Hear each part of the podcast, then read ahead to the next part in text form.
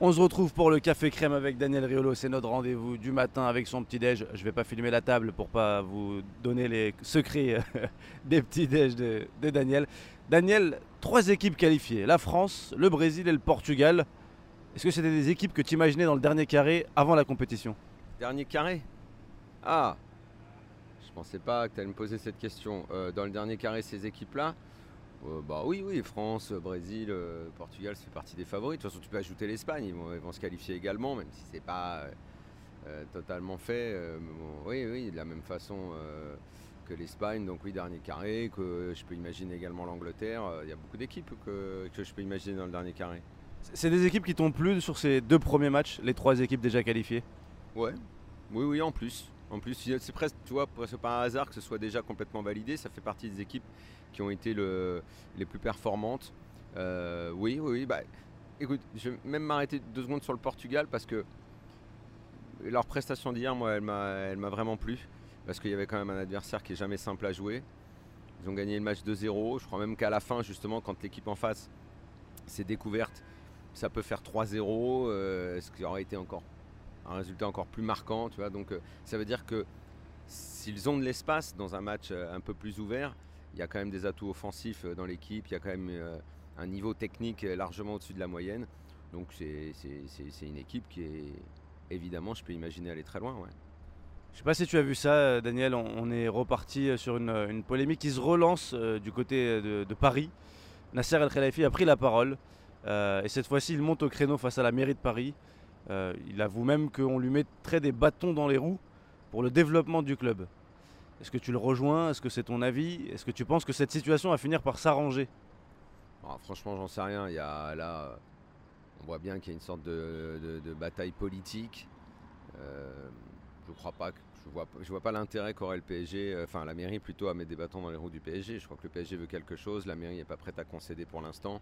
Il va y avoir une négociation et, euh, et on va suivre ça. Mais je, je vois pas pourquoi la mairie mettrait des bâtons dans les roues du PSG. Ils n'ont pas, pas intérêt à ce que, à ce que le PSG ne se développe pas.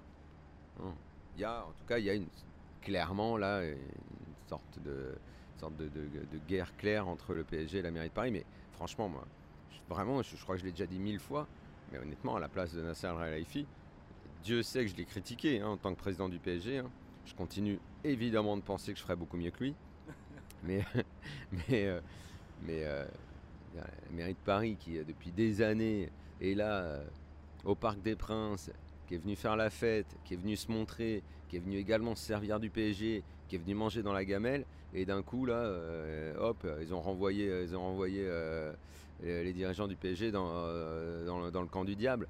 Non, franchement, ça frise l'indécence ce que fait la mairie de Paris. Donc à leur place, je serais effectivement très énervé, et, et je, je- je comprends qu'il y ait ces tensions. Un dernier mot sur l'équipe de France qui évoluera demain, euh, Daniel. Quand on fait un turnover qui risque d'être euh, un peu conséquent quand même, il y aura beaucoup de joueurs qui, qui vont être euh, mis au repos. Qu'est-ce qu'on attend de ce genre de match? Est-ce qu'il y a des joueurs qui peuvent se révéler ou au contraire, non, on veut juste garder tout le monde concerné dans, la, dans cette situation? Ah, je pense qu'il il s'a- il s'agit surtout de faire souffler certains joueurs, d'être déjà dans le huitième de finale.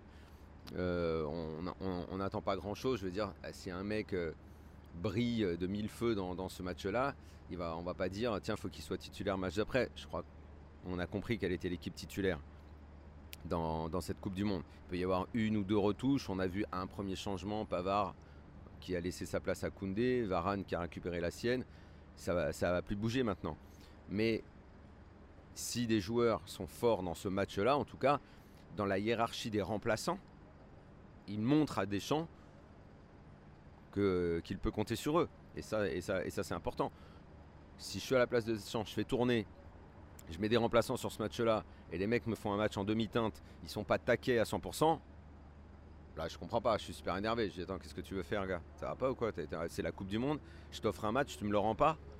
Ah là, à la place de Deschamps, le gars qui est mauvais sur ce match, je le fais carrément reculer au fond du banc, mais euh, vraiment près des vestiaires, quoi. Tu vois, je dis, tiens, regarde, prends le, le petit escalier et tu vas en tribune, quoi, évidemment. Merci Daniel. Alors maintenant que tu- je sais que tu peux être aussi entraîneur de l'équipe de France, président du Paris Saint-Germain. Ah, Je peux faire beaucoup de choses, hein, c'est sûr, c'est sûr. Merci Daniel.